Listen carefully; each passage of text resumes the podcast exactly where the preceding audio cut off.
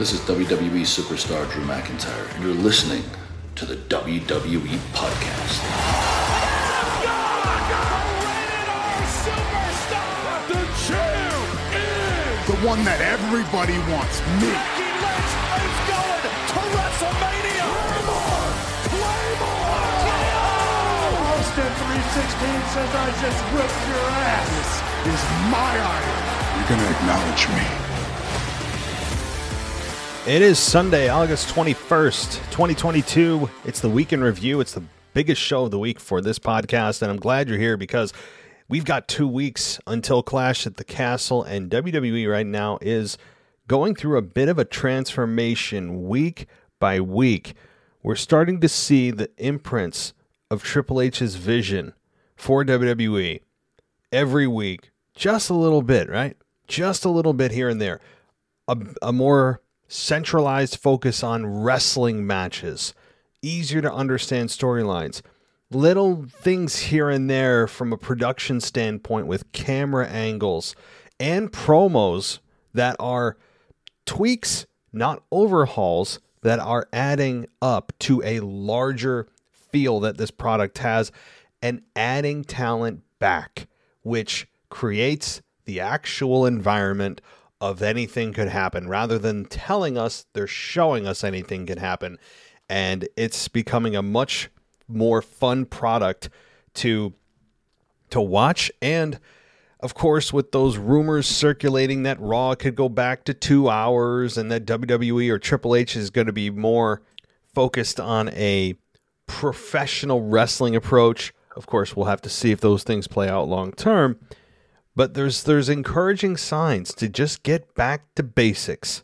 I know that's not exactly a a really exciting motto to have. It's not one that's going to win any prizes, but it's one that is going to work. Professional wrestling doesn't need to be rethought, reworked, re reconfigured. It just is what it is and it is a success because it's a it's a form of entertainment that is easy to understand when it's at its best with deep characters uh, easy to understand storylines and great action. I mean that's that's it. And it seems as if in the short time triple h has been at the helm to be something that is taking shape. And it seems as if right now again speaking on august 21st 2022 that triple h is coming across as kind of a a player's manager, if that makes sense. Somebody that actually, uh, no pun intended, but a, a clever one here, played the game and became a Hall of Famer and then went into management and is now at the top of his career from a professional professional standpoint outside of the ring. And he with that said, he seems to be a player's manager, meaning he seems to be at this moment more relaxed with what's going on in the company from a, a promo standpoint. Uh, you know, it seems as if if I was in the company and I was a, a wrestler, I'd say, "Hey, I feel better with Triple H, a guy that actually went through what I'm going through right now, working at the top, rather than a, a guy that a, an old man that is becoming senile and is a geriatric as, as at a geriatric state in his life." Who has never really been in the ring at this level, you know? Uh, so, and again, uh, this is not the Bash Vince McMahon podcast. Vince McMahon, none of us would be here without Vince, number one. And everything outside of the last, what, like couple of months, you can say every memory of wrestling that you have in WWE that is positive and that drew you to listen to this podcast and watch wrestling in general, you can credit Vince McMahon for. Now, he's not solely responsible for it. Of course, you have the actual wrestlers who execute and production and video pack, all that. But my point is that Triple H's influence is being felt more and more every week, and that's a good thing so far. And it's not the final report card by any stretch of the imagination. There is a lot of body of work to go, and we are going to have times that we are really saying, What the hell is Triple H doing? It's going to happen. It's going to happen, you know? But right now we need to just appreciate at least what Triple H is doing and just adding his his little flavor of what wrestling is. So, all right, let's talk about this week in WWE as we get into it here. And let me start out with Ronda Rousey getting arrested. Now, if you heard our SmackDown review that Michael and John did last night, um, I just haven't had my own opinion. So you guys can go listen to them. They broke it down nicely. They have great chemistry. I really encourage you to take a listen to our SmackDown review team. But with Ronda Rousey, now I know they were in Montreal. As Jerry the King Lawler would say, it's bizarro world up in Canada. And they did cheer for a few heels that typically don't, and they were louder than the, the quote unquote you know normal North American crowd outside of the large cities. But this is now becoming a trend that I'm very concerned about. And I think that now WWE is seamlessly transitioning Ronda back to a babyface. And I don't like it. Now, it's not that I don't like the way they're executing her being a babyface. If that's your goal, they're doing a great job. How can you not, at this point, if your viewer look at this and say that they are trying to position Ron as a babyface? Because she comes out this week after last week dumping a bag of cash on the table and paying her fine. Comes out this week and says that she's she's choosing violence. As the kids would say, she woke up and chose violence and the, the, how can that not make the crowd happy? I mean, seeing Ronda Rousey beat a bunch of people up sometimes is fun to watch. And then you get you get the, the, the security guards that you know are just in costume from the local uh, wrestling promotion that they have, whatever the local one is in Montreal. They just kind of gobbled those people up and, and said, "Hey, you want to be an extra and get beat up by Ronda Rousey? Put the security shirt on and pretend to be security." Right? That's fine. Right? Like how many times have we seen that throughout the years? And seeing security get beat up is actually a lot of fun. It's an overrated or uh, excuse me, underrated situation in professional wrestling. Seeing the security guards get beat up, no matter who it is, is just plain fun because they're so useless. They're like the Paul Blarts of security. They're just awful. They can't take a bump. They're you know they they just get one hit and they're down. They're like a '90s video game. They just get you know one hit and you're down. Right? It's it's they're just fun. And I'm not saying it's bad. It's it's good. And again, and if you want to make and keep Ronda as a babyface, it's a good strategy because seeing Ronda get try to get taken down by the man, by the authority, and then have her beat up security, and then have the police come down with Adam Pearce, um, that is a, a baby face or heel move on Adam Pearce's part, but a baby face move on on Ronda's. Because there was actually a moment there where I thought she was going to strike the police officers, and I'm looking at them trying to see how authentic they look. I was looking at them trying to figure out, okay, are, are these plausible police officers? And when I saw the gun on their hip, I'm like, okay, well, yeah, I think this is legit. But there was a moment I thought that Ronda was going to take down the police officers, and then, you know, then obviously she would have been arrested. It would have been a whole thing. I thought there was, there was a moment there, but she didn't. She left and didn't return. But uh, it it was still it was a good segment. It was effective. Now Ronda on the microphone with her her, her stupid little side smile that she does as a nervous tick that no one apparently has the balls to tell her is is still very annoying. That is, however, she actually spoke pretty well into the microphone this week. She actually had conviction in her voice. That was positive. So, but overall, again, if you're trying to get her cheered, then you're doing a great job. If you're not, you might want to reevaluate your strategy. They also celebrated the 1200th edition of SmackDown. I, I guess we're doing this now every time you hit a 100 mark are we going to do the 13 14 15 16 17 18 19 and then 2000th episode of smack like are, are we really doing this i mean i, don't know I, am neutral on it but it I, they didn't celebrate the 1100th did they i mean I, again i understand if you get to 1500 like the 500 markers i think are celebratory worthy but not the the hundred markers. I'm sorry, it's just it's not. It gets a little bit overdone. And Then you hear see it too much, and it's not special anymore. Anyway, so we've got. uh Let's see what else happened here. A women's tag team title tournament with apparently the kryptonite for Michael Cole. And you know what those that, that kryptonite is? They're two words. Toxic attraction. For some reason, Michael Cole, who kept blaming it on Bayley, which is nonsense. I, I, I mean, you can't. But how many times you have fans screaming behind you the entire show, and you're telling me that Bayley is? I mean, of course, it was just a cover. For whatever reason, he can't say toxic attraction, and he even said the wrong name. I mean, he said he called them the wrong name throughout the match. Couldn't talk, couldn't say the name. Had uh, had um, Pat McAfee on him about it a couple times, and he kept pointing to Bayley. And then at the end of the match, when they won, he said, you know, and the toxic attraction. Now, it's not a huge deal to add the, but the name of the team is the name of the team. You know, it's not the toxic attraction, it's just toxic attraction. So I know I'm splitting hairs. But when you think about it, those do have feel like they have two different meanings. So he couldn't say the name right, said the wrong name at the end of the match. I mean, Michael Cole, right here, he was kind of a mess all night. It was weird. You know, I'm not crapping on Michael Cole. You know, I don't. I think he often doesn't get the credit he deserves. I'm, I'm not an apologist for him. I'm not. You know, I don't love everything he does. I'm not saying that that's the case or make excuses for when he's bad. And Michael Cole's very rarely bad, by the way.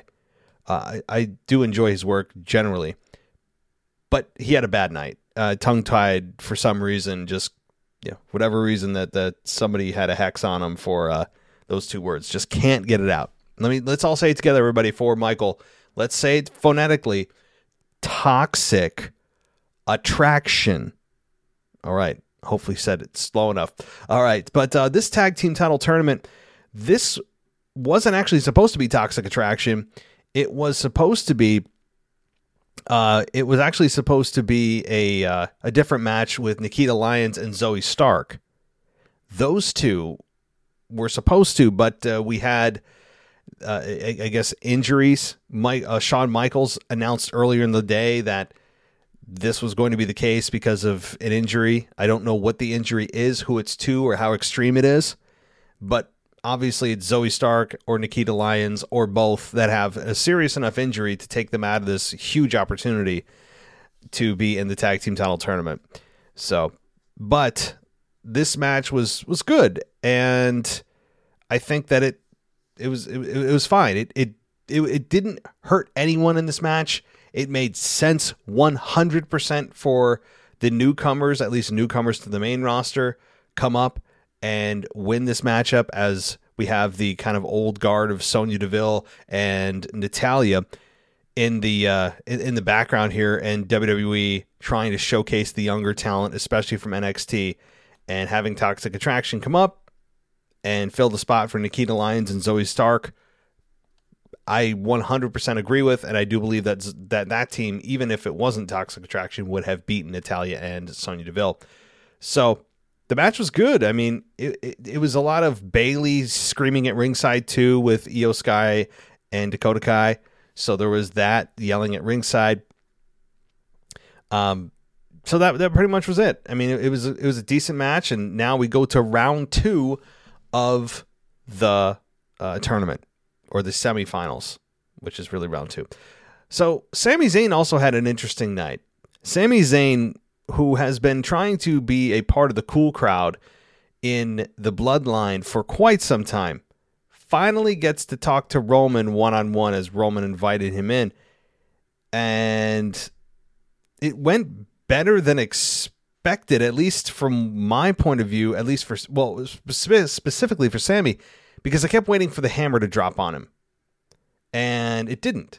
The Usos weren't there due to quote unquote travel issues at the border. Maybe uh, Jey or was it is it Jey? No, Jimmy who keeps getting DWIs. Maybe they caught him at the the border.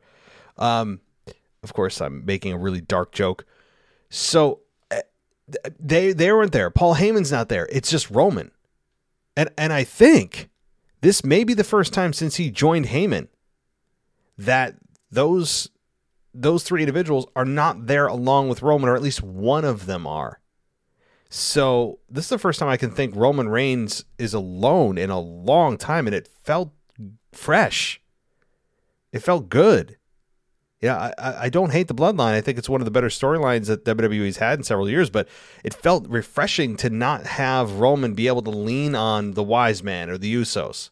So, but Sami Zayn, however, is warming up to to Roman, and I kept thinking Roman was gonna take that smile and just turn it into a scowl, and he didn't. And he, Sami Zayn, was talking to uh, Roman Reigns about his fatal five way for the Intercontinental Championship, number one contendership, and uh, you know we had Roman say that the Intercontinental belt would look great along you know your shoulders in the bloodline and all this, and Sami's beside himself and basically thinking that he's finally in with the big man, but we'll see. So, uh, what else happened? We got the uh, oh the let, us get to it here. The fatal five way for the number one contender for the Intercontinental Championship. So, you know, I, I I'm not a fan. Well, you know, I'll get to hit row in a minute, but let's talk about the good stuff here. We had Madcap Moss, Sheamus, Ricochet, Sami Zayn, and Baron Corbin. And boy, or Happy Corbin, Corbin got some good heat. I mean, there were some near falls there that were extremely convincing. And we had Corbin get the heat for it. And people were legitimately angry at him. And he's just a uh, an absolutely naturally born heel. Excuse me, naturally born heel. So, Sami Zayn, obviously being from Montreal, you knew was going to get the hometown heroes welcome, and he did, and that's fine.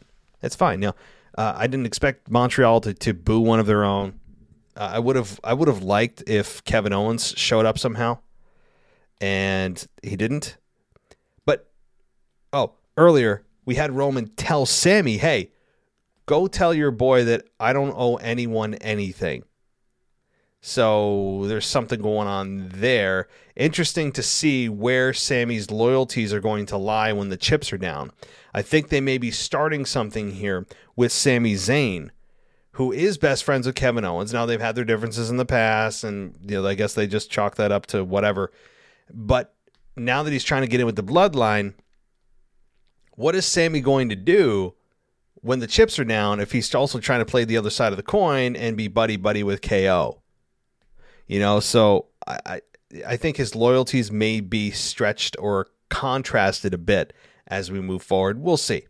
But Sami Zayn gets injured, and I say that in a pro wrestling sense, has to leave the match halfway through. And this match went on for like a half an hour, but it was really good. Okay, really good. Ricochet had some standout moments. He he hit his uh, Billy Kidman uh, shooting star press. We had Sheamus get a near fall. We had Baron Corbin who just kept spoiling the moment. Madcap Moss, of course, continues to get that that uh, that exposure, that semi main event exposure, and that's good. But I'd still like him to eventually talk and get a character. That'd be good. So yeah, th- this was this was good, and uh, we had Sheamus get the victory. Yes, Sheamus. So Sheamus wins, and outside of the bruised and cut leg that he had, but boy, that, that looked brutal. Uh, I think that Sheamus performed well, and they could maybe be turning him into a babyface. They have to do something because Gunther is not turning babyface. Sheamus has done it. No one really cares too much about his character enough to feel that they would be slighted by investing all this time in his character only to have him turn babyface. There's really nobody out there that's like that. So I think that this is this is going to be good for his career, and this could be the end of possibly the end of Fight Night or the Brawling Brutes, maybe because we haven't seen them in quite some time. And maybe Triple H just quietly disbanded them and thought that was a stupid idea by Vince. So that's possible. And Sheamus right now is kind of also back to basics, but we don't know what version of him we're going to get. However, Gunther versus uh, versus Sheamus in a one-on-one matchup in Wales, I mean, it kind of favors Sheamus, does it not? In terms of crowd reaction, I think Gunther will retain, but I don't know. But the match was really good. We also uh, had Zayn at one point get a really, really convincing near fall with hitting the helluva kick or the hell of a kick on uh, Ricochet and then going for the cover and only to have Baron Corbin steal that moment. And I actually was sold into that moment, hook, line, and sinker. That got me. So, what else happened? Well, by the way, uh, uh, um, really good. You know, 30 minute matchup. No complaints here. Eats up a lot of time. You have five great wrestlers, and it's in front of a hot crowd. No problem here. So let's see here. Liv Morgan versus Shotzi. Uh, oh, oh, and the the Viking funeral. Um, the Viking funeral. I. I I I think it was interesting. It took their characters to a different level. It's darkened their characters instead of just these kind of generic you know big men that look like they just want to play dress up as Vikings and actually try to make them authentically Vikings. And I appreciate the effort there. Even if it doesn't end up working, at least you know they've tried. They're they're trying to truly make us believe in a pro wrestling sense that these two guys are actually Vikings. So we'll have to see if that actually continues to play out. But at least the video packages, the video package for the Viking Raiders, I thought was very effective. I thought it did what it needed to do to make us take them more seriously. And the funeral that they had for the New Day was fun. Now, do I think this is leading to a Big E return? Probably at some point. Kofi and Xavier not on SmackDown made me very happy. But yeah. Oh, Karrion Kross then had a, a, a nice little sit down interview, and it was more of a, a prom- uh, promo, but the quote of this, and this is again not just from the video, but also WWE itself tweeted this quote out from the video, basically telling us what's the most important point of this whole thing. And that is, they chose you and they were wrong. So, sending that message to Drew McIntyre primarily, but secondarily, sending that message to Roman Reigns. So, Karrion Kross I mean, he continues to shine. I have no issues with the way that they've portrayed him. It is real. It's it's just easy to understand. Well, I shouldn't say it's easy to understand. It's he's compelling. He's got a lot of charisma oozing through the screen, and it's something that on the main roster, especially, especially on the main roster when he came up and Vince just screwed him up completely. Um, that you know you're seeing something in him that that is compelling and, and it just grabs you. And I love I love this right now. So all right. What else happened in this uh in this match? I already told you about uh well Liv Morgan versus Shotzi. So we get Liv Morgan and Shotzi and I was listening very closely to Liv Morgan's reaction, and I thought it was very generally positive. Unless the sound was being manipulated, it sounded genuinely positive for Liv. And that's a good thing because I, I want to see Liv play out the babyface as much as she can. So I think that this matchup with Shotzi and um, and Liv Morgan was fine. And it was really just to get over Liv because I think WWE is hearing loud and clear that the problem with Liv is that people don't respect her as a champion, that her credibility is shot because of how she won it and how she defended that championship. So there's that, you know, hanging over her head. So getting this victory with a really sloppy oblivion, by the way. But I mean, the rest of the match was fine. But uh, outside of that, the purpose of this was to try to give credit, give respect, add some type of authenticity to Liv as champion. I think that's the purpose of this matchup. We also had uh, immediately after Shayna Baszler attacking Liv Morgan, threatening to break her arm. The announcers harping back on when Rousey said to Sh- to Shayna off air a couple weeks ago, "Whatever happened to you? You used to be a monster. You used to be, or you used to be a killer." Said off air, very effective, and I think that they are going to follow that narrative that the announcers are, and maybe even the wrestlers themselves follow this. And uh, you know that I used to be a killer. What the hell happened to me? And it's true. It is true. That's exactly what people are wondering. What the hell happened to the real Shayna Baszler? You know, the Shayna Baszler that took out five other women in the Elimination Chamber a couple years ago. That same Shayna Baszler.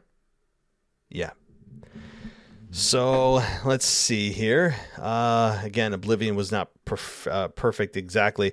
Shayna didn't actually snap the arm of Liv. She threatened to, but said she'll do it at Clash at the Castle. So, yeah. Alrighty, let's see what else. Uh, oh, the the Reigns and McIntyre face to face.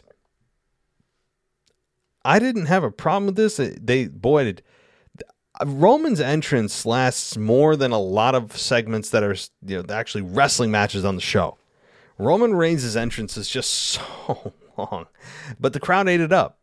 I mean, the Montreal crowd was really into Roman here, really into Roman, and they even started chanting for Roman and had a hard time cheering for Drew. They weren't booing Drew, but they understand what kind of star Roman is right now the kind of historic run he's on as champion right now.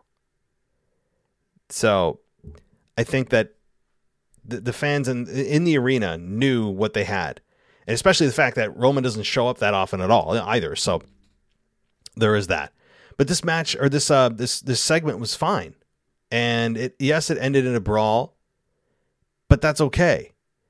And having having uh Drew Helluva Kick Sami Zayn, who took takes yet another bullet for the bloodline, and then having Reigns get kind of, I think it looked kind of sloppy, but I mean, it could be the camera angle.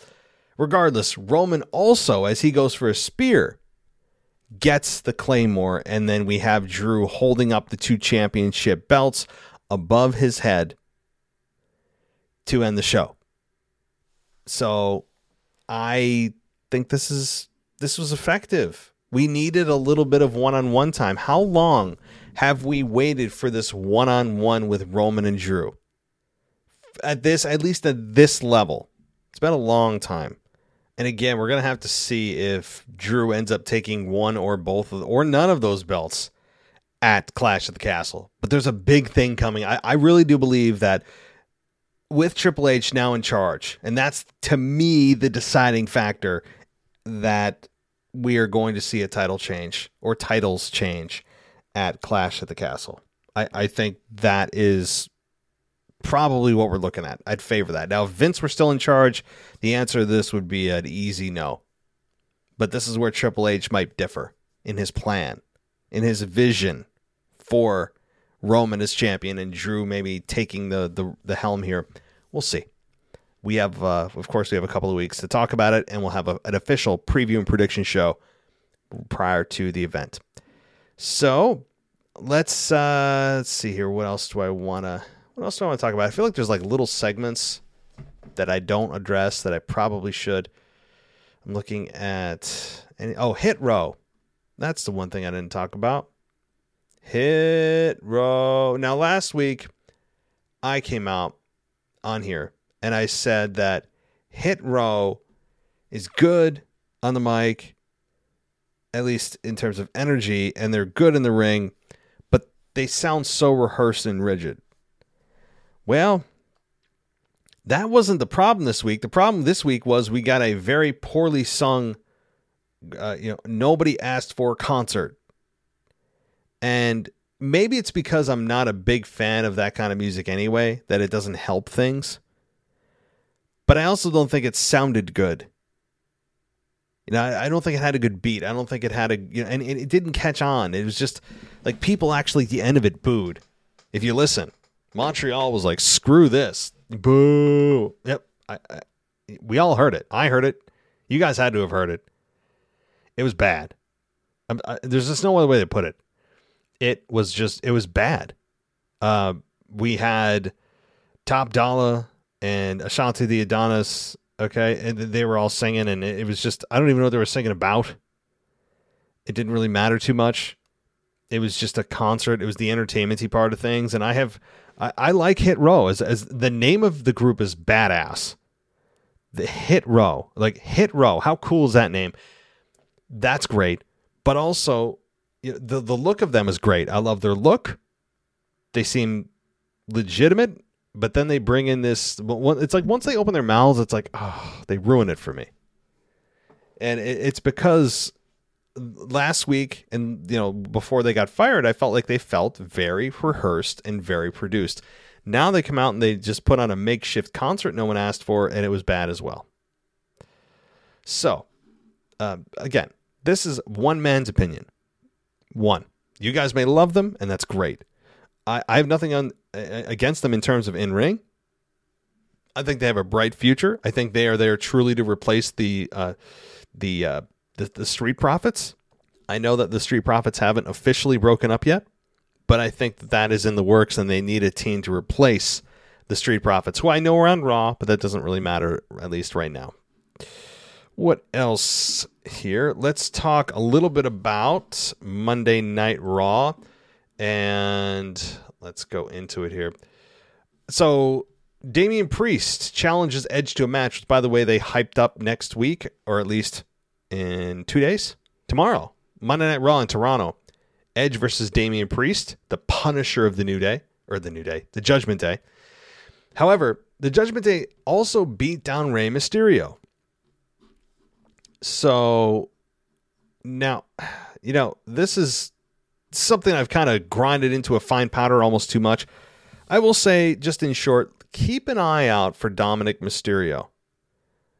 I still believe this whole thing is to have Dom turn. That's the whole purpose for this, I believe. But maybe we still get uh, you know the second best. Like okay, Edge is still heel or something. But okay, Damian Priest, as I said, challenged Edge. Asuka and Alexa Bliss and uh, I'm sorry, Asuka and Alexa Bliss defeat Doudrop and Nikki Ash via submission. They advance in the women's tag team title tournament. The Miz and Ciampa defeat Ali and Alexander when Ciampa hit Ali with a fairy tale ending. So uh, Champa Ciampa continues to roll, and if you're again, the golden rule is if you're new, you go on a hot streak. I mean, that's just I've never seen anyone. Can somebody name a debut where that person comes in and they just lose and lose and lose and lose? I can't. Th- I mean, outside of hilariously Brock Lesnar right? Like how many times did he lose uh, outside of winning that fatal five way to become WWE champion just so that he could give it to Roman at the main event of WrestleMania? I, give me an example. I'd love to hear it. Okay. Um, Riddle attacked Rollins and challenged him to a match at Clash at the Castle.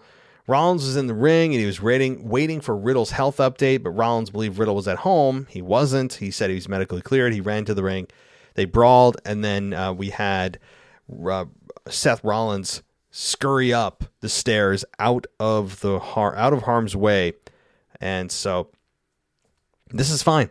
And I think it might lead leading to Randy Orton coming back. I would imagine that's probably where they're headed. And having Riddle uh, get a piece of Rollins is fun. Veer Mahaan, our boy, he's back defeating. My God, how did he do it? Bo Keller via submission and he beat him with none other, none other than the cervical clutch. Boy, that just doesn't sound pleasant. Whoever named that move wasn't thinking of the uh, female, you know, female anatomy. Did not exactly uh, cross this person's mind when they they named that particular finish. Uh, the United States Championship with Lashley versus AJ Styles was a lot of fun, just as Ciampa and Lashley was the prior week and we had Dexter Lumis jump the guardrail, but we had security tackle him. It was uh, it's fun to watch Dexter Lumis kind of make his comeback here, and they do it in a way that makes him look like a fan that's not supposed to be here. But also, the match itself between AJ and Bobby Lashley was really good, and I can't hammer this hard home enough. The reinvigoration, the refocus of the Intercontinental and the United States Championship has been a massive breath of fresh air. It's added something so desperately to both of those belts where, you know, like before, like just a month ago, you're looking at them going, eh, well, it's a U.S. belt, blah, blah, blah. Like, you know, it, it's just another U.S. title match. Now you look at it and go, huh, this, this is cool. Like, you instantly feel more like that belt means something. And I hope they continue with it over the several next several weeks. Maybe a video package here and there still coming, but also talk to the wrestlers themselves. What does it mean to them for being champion or to be champion or wanting to be champion? So, all right, let's see here. We got um, Bobby Lashley beating AJ for the United States Championship. But then Theory makes a comeback after seemingly, what, a week or two? It seemed like a long time, but he's back and he took on Dolph Ziggler after hitting A-Town Down. I'm doing the hand gesture you guys can't see, whatever the hell that means. And earlier in the night, Theory and Ziggler brawled backstage because Ziggler interrupted a Theory interview about his Money in the Bank contract. So Ziggler is the one who is, at least in this particular instance, being the aggressor. But if we're all supposed to just forget, it was Theory or rather Ziggler, um, who started this whole thing to begin with anyway, and Theory's just following suit. So there is that. But uh, let's see what else happened. Um, that might do it for right now. I, I expect a very big show tomorrow night in Toronto, and they're going to make it very obvious of where they're from. Edge will get a massive babyface reaction and it also creates an opportunity for the hometown heroes to get beat down in their hometown. Just because Edge is there doesn't mean he's going to win. In fact, oh, uh, you know, au contraire, I think it could be the opposite. How many times have we seen people get beat up in their hometowns because it generates the most heat? So, I think that could be in store for Edge at uh, uh, Monday Night Raw tomorrow night or tonight, whenever you're listening to this. So, let me see what else happened, guys. I, I don't know. I know that there's little little things here and there. Uh, the, obviously, the promo with KO and uh, Drew McIntyre was something that we didn't know we needed, and now we know we do. At some point, these two will collide, and it'll be for a championship, or maybe just a headlining the the uh, you know the the the, the pay per view because there's a personal feud that could still happen. So overall, I thought it was a good week of wrestling. I think that WWE, as I said at the open, continues to show you right now, in the small sample size that Triple H has been at the head of creative and talent, uh, I think that you are starting to see him put his money where his mouth is in a small way, but a smart way, strategic way. This is not something he's jumping into. He's taking his time. He's making his mark where he can, and he feels it's safe but he's not just jumping right into the deep end right away. And that's a smart, smart thing for him. So, all right, everybody. Well, I don't know if that does it, but don't forget if you didn't know, I have a Patreon that you can get yourself onto and you can get yourself signed up. And why is that important? Well, number one, it's only a dollar a month. Okay. So, if you want to get on to the dollar a month train and you don't want to spend a bunch of money to go ad free, that is the way to do it. Um, we also offer shout outs on this show when you become a patron and uh, patreon.com slash WWE podcast. So, two new uh, pledges here. We've got, and I, I, apologize if I've already given you guys credit and you're like, hey, you shouted me out. Well, I forgot. Okay. Uh, Jeff and Screw, uh, Screws Tonic. So, Jeff Hay and Screws Tonic, welcome to the family. I hope you guys enjoy your ad free experience. There's certainly a lot of stuff for you guys to to uh, to, to listen through if you don't want ads. It's a great place to go and get a Discord server. So I'd highly highly recommend it. That pretty much does it for my week in review, everyone. We have another show coming to you tomorrow. Now, last week, Anthony and I couldn't make our schedules work, so I put out an old show. This week, I hope it can because we've got a lot to talk about with Clash of the Castle just two weeks away. So tomorrow I'll be back with Anthony, hopefully with a a, a WWE current state of the the product show, and then Tuesday is the the uh, Monday Night Raw review. Wednesday is the mailbag. So that pretty much covers it. Everybody, thank you so much for listening. Take care, and I will talk to you next time. Thanks for listening to the WWE Podcast. Don't forget to subscribe on your favorite podcast app so you don't miss a show or head to WWEpodcast.com. And for all of these shows ad-free, head over to patreon.com slash WWE Podcast. Until then, we'll see you next time.